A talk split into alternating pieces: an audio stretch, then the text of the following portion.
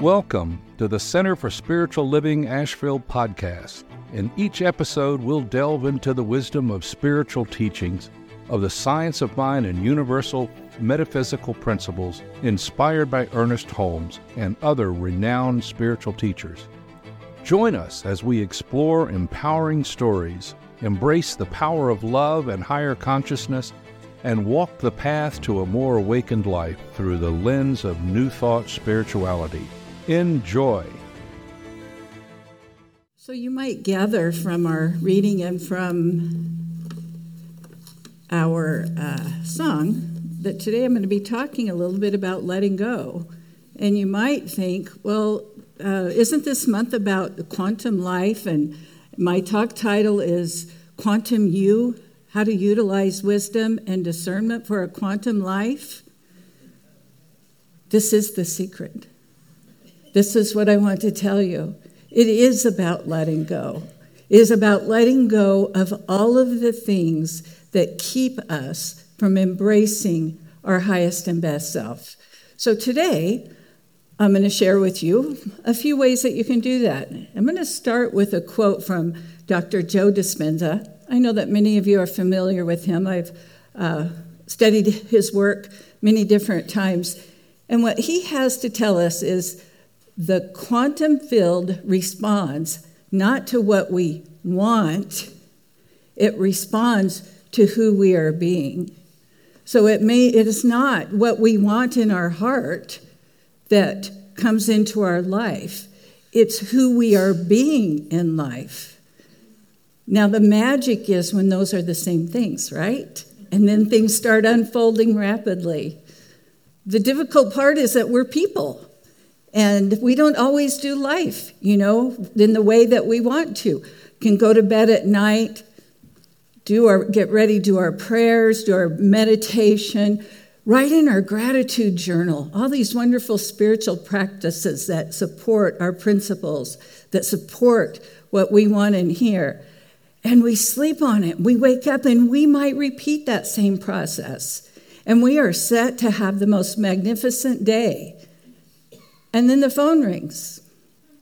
Or we get in our car to drive somewhere. And it's those little things that start edging away and getting us farther from what's in here. That phone call that may not have been what you wanted to hear. Even if it was, it still distracted you from that place that you hadn't quite gotten to yet. You're driving down the road and somebody cuts you off and it makes you angry or they don't signal and you almost hit them and it makes you angry. And you don't think maybe they're just a bad driver, which they could be. This, this is a challenging town to drive in, um, a lot of horn honking, and uh, it takes a lot of resolution to not get involved into how other people drive. So that's my, my challenge to you. But what we may not think is maybe that person that cut us off is shook because they've gotten some bad news about a family member. Maybe they're late to work and they're rushing to get there because if they're late one more time, they're going to lose their job. We don't know what's going on in other people's lives. So, in this, in this thought process of giving a talk on quantum, driving down the road, sometimes I get a little distracted and I may have gotten honked at once or twice this week, and that's okay because quantum keeps building on itself. There is no more a way that I could cut off it, all the quantum thoughts that I was having until I give this talk than anything, because that's what quantum does. It builds upon itself. I'm going to read you one more quote because these two are going to be the foundation for the rest of what I say today. And this is from Tagore. I won't say his first name, it's just too hard, okay? Um, the small wisdom is like a water in a glass, clear, transparent, and pure. Sometimes I think in science of mind, we get to looking at that clear glass, at that small wisdom, and our spiritual practices and our spiritual principles, and we say, Yes, I have arrived. He goes on to say, the great wisdom is like the water in the sea, dark, mysterious, impenetrable. That's what I want. That's where music comes from. That's where great books and great songs come from. And there's nothing wrong with living in a small mind unless your heart and your calling and that thing that you want is bigger. If that is what you want, you have got to let go of the need to hold on tightly to everything you believe, everything you've taught, and you have got to step into those mysterious dark waters because that's where the beauty is, that's where the magic is, that's where Ernest Holmes lived. I think he was born with a great mind. So today I'm going to describe a little bit about what, you, what the quantum is to you. Um, Max Planck and Niels Bohr got Nobel Peace Prizes for their work in physics. And quite frankly, that's as far as I'm going to go because I'll invite you to look up because I don't want to spend our time talking about that type of science. Um, they got a Nobel Peace Prize for their work in physics. In 1919, Ernest Holmes wrote his first book, Creative Success. It's about 80 pages long, 72, I forget. In 1919, he was very young. It says it all. It is the magic from which everything came from. The point I want to make to you is that this quantum physics and Ernest Holmes happened at the same time in different places in the world. And you don't find the word quantum in any of the science of mind books because it hadn't gotten there yet. And I want to support this thought by saying many years ago there was a thing called the acid age. How many of you have heard of the acid age, the axial age, excuse me? The axial age is when Confucius lived, Buddha lived, a couple of the other greats lived in different parts of the world at the same time from which Buddhism came from which the Tao came from, or uh, Tao's came from, um, they lived at the same time and they called it the axial age at the time because they believed it all happened together at the same time because the axis of the earth. Well, science being science, it's a wonderful thing until it's not, said, oh, that's a little woo woo. We're all about the woo woo, right? And so they stepped away from it. Great things happen when great people who are willing to live in the great wisdom of who they came to be live at the same time. I'm going to share two of my people. I'm sure you all know people who you think as they are a quantum you, they've lived a quantum life, and maybe you want what they have. And of course, the first one is Ernest Holmes, our founder, right? He came into this world with this, this wanting mind, the wanting to know more, the not fitting in quite so well. Ernest Holmes didn't have an easy life. We've talked about this before, but I want to talk about it again. He was the youngest of nine brothers, of which he is grateful, because he has been known to say if there was a sister in the mix there, he doesn't know what would have happened to his wardrobe from the hand me downs, right? There were times when they lived in a cave. One time in their life, they were so poor. They grew up sometimes without enough money, enough food, enough food, never enough money, enough food. But what they had was a mother. And this mother did what we talked about in class this week. Some of my students will recognize this the God qualities light with a capital L, life with a capital L, love with a capital L. Ernest Holmes had a mother who was love with a capital L. She raised her children in the most loving, happy, joyous, beautiful home that a child could ever want. It had nothing to do with material things. It wasn't focused on the things that we think sometimes are so important. And with that support from his mother and his inquisitive mind, he was able to evolve and express himself. That's why we're here, right? We're not here for the fun and games of life. Ernest Holmes tells us that in all of his, his uh, books. We're here to evolve. Ernest Holmes was full on about evolving. He, he only went to school up through sixth grade or middle school. I think Reverend Susie has, has said that before as well. And he didn't continue school because he couldn't sit there. He was fidgety. His brain was moving. He had other things that he needed to be doing that was more important. Does that sound familiar? Because in today's word, they have a diagnosis for that. They have a medication for that. They have a special classroom for that child so that they can learn to behave in this square that we've called normal. Ernest Holmes was lucky. He didn't live during those times. He was able to fully express himself and did his very first spiritual mind treatment when he was 19 or 20 years old, and he didn't even know what it was he had done. So I think Ernest Holmes, who changed the way religion has looked at at the time, globally, and today, is quite deserving of a title of having lived a quantum life. The other person that I'm going to talk about, you might disagree, and I'm hoping if you do, you give me a minute to talk it out and that is this year's Time Person of the Year. Anybody want to tell me who that is? That's right. Y'all know it's Taylor Swift. And one might think, well, she's sort of about the music, and how does that get to be a Time Person of the Year? And some of you may have read it. I have followed Taylor off and on since the first time I saw her. I followed Taylor, not her music. I don't really, I'm not that familiar with her music.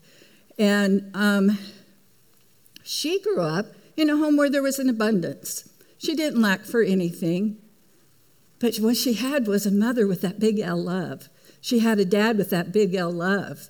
She had a grandmother who was an opera singer, and parents wise enough to realize that their child had a God given talent to express and become. And she, when she started writing songs as a small child, singing in church, and doing things, they supported her 100% on her journey. There was no one to say, no, you've got to go sit in school, or no, you have to go do this. They fully supported Taylor and who she was doing. So she became a, a country music, because that's what she did, right? And she was scheduled for her first big thing, right?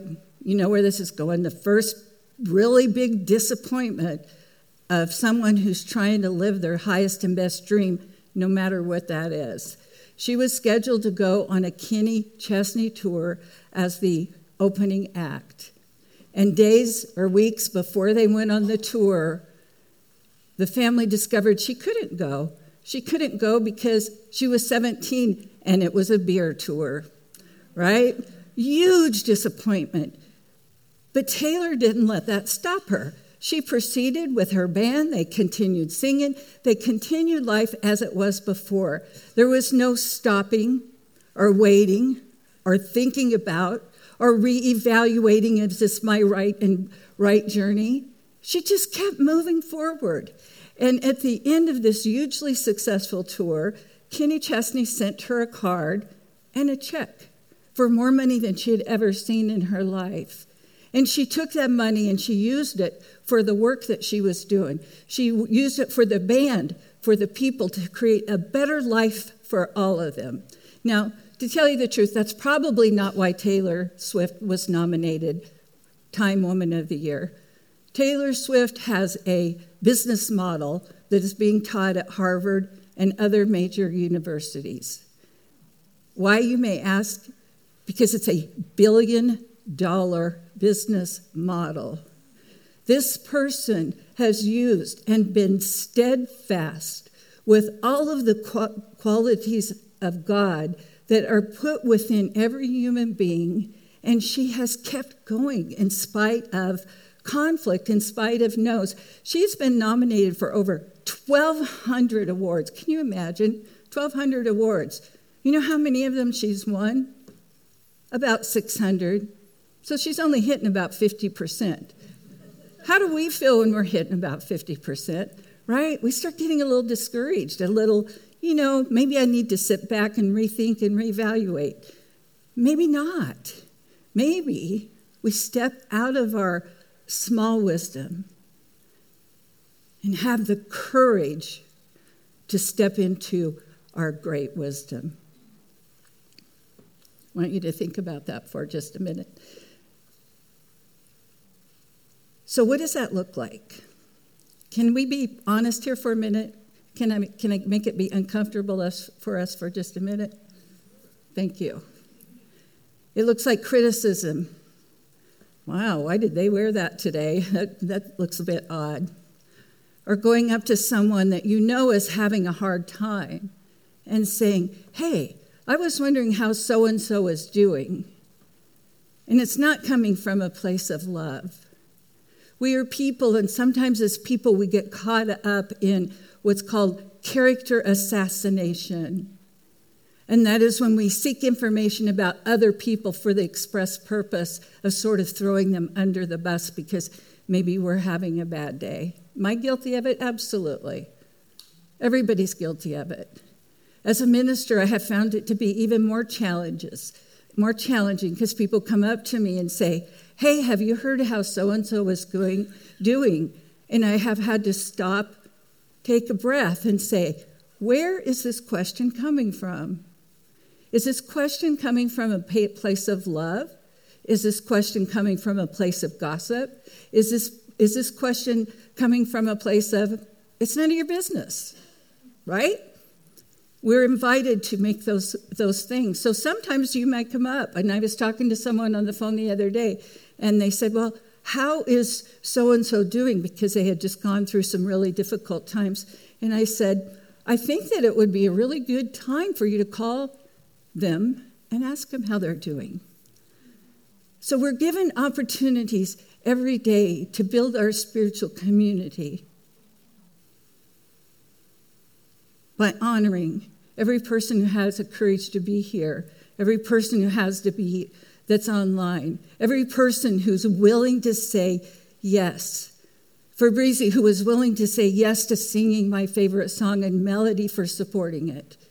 It takes courage to and being steadfast to be our highest and best self every day, all the time, without exception. Now, you might think that maybe sometime in my past I dreamed that I would be up here talking to you. I, I, that never happened because that was too far removed from what, anything I ever thought was possible. But when we're on our road and we're steadfast and we stay in the goodness that is God, that is all that there is, it has no opportunity to do anything but be good. So, the last thing I'm going to share with you today is it's a personal story. I'm going to ask your permission and assume that you've given it to share it. This person that you see here today, 10 years ago, was very sick. Not only was I physically sick, I was spiritually and morally sick.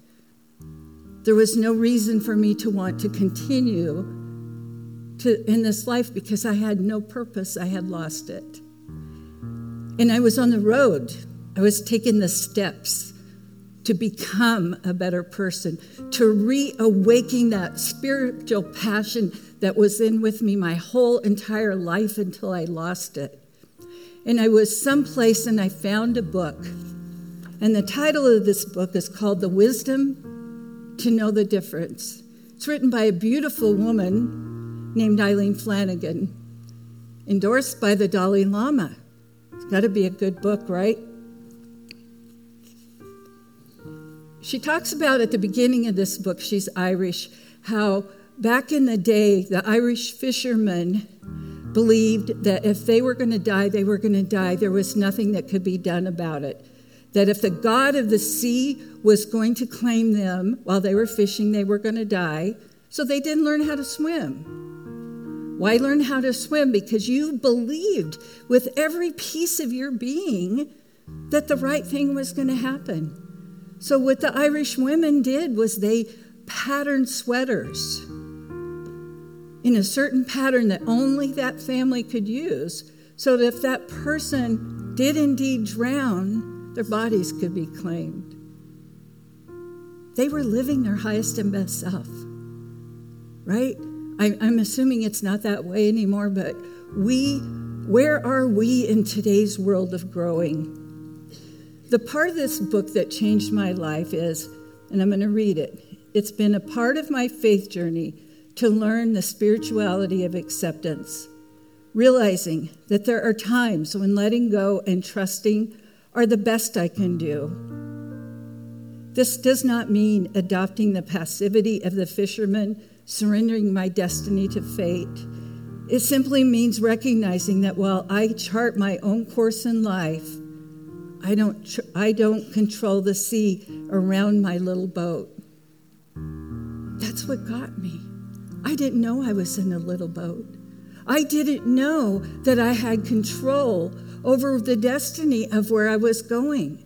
I thought I was on this massive flow with everyone else and that we were just all being tossed about unless you were lucky enough to not be in that part of the boat that maybe sunk and there was no life jacket. When I read those words, my life changed forever. I had that aha moment. You know what that aha moment is? It's a quantum leap. That is the importance of the quantum. It took everything I knew and everything I believed and it threw it together in two seconds and completed my belief about my life and myself and my possibility. And that's all it takes for any of us. She goes on to say, I can't guarantee that I won't ever get knocked into the waves, though I can learn to swim if I do. I found that recognizing both my power and my powerfulness is, is useful when facing life's storms. As a grandmother, I was driving, or with my kids, we were watching America Ninja Junior. And I said, Why are the boys competing against the girls? And they looked at me oddly, like, Why would I ask them that? And they said, Well, they're matched up. And they went on to explain the physics of why they're, they're six, they're eight, seven, and ten or nine, they went on to explain why the physics of well the girls' legs are longer and then and this is this about the boys. And in my heart, I wanted to say, no, that's not true. That's not true. That's not how I want my grandchildren to grow up. But it is a different world in which we live. It is my boat that I choose to sell. It is my decisions I choose to support those children and what they believe and what they're taught, and my thoughts and my opinions and my judgments can be put over here. So I invite you today. We have some people that are going to be making some quantum decisions to help lead our center. And I ask each of you and I ask each of them to say, Is this mine to do? to know within that this is your calling that you have been called to do. Have you been called to go into the great wisdom, or is it more comfortable in the small wisdom? Thank you. We hope you enjoyed this enlightening voyage with the Center for Spiritual Living Asheville podcast series, filled with metaphysical talks inspired by the science of mind teachings of Ernest Holmes and other renowned spiritual teachers. If today's exploration resonated with you and you'd like to support the continuation of this insightful journey, please consider making a donation. Your generosity helps us to continue to share these transformative teachings. To contribute, check the episode's description for a link to our donation page. Every contribution, no matter the size, makes a meaningful impact. Remember, you are not alone on this journey. Connect with us on social media, share your thoughts, and join our community at our live events whenever you're able. May your mind be expanded, your heart opened, and your journey be filled with the profound wisdom of these spiritual teachings.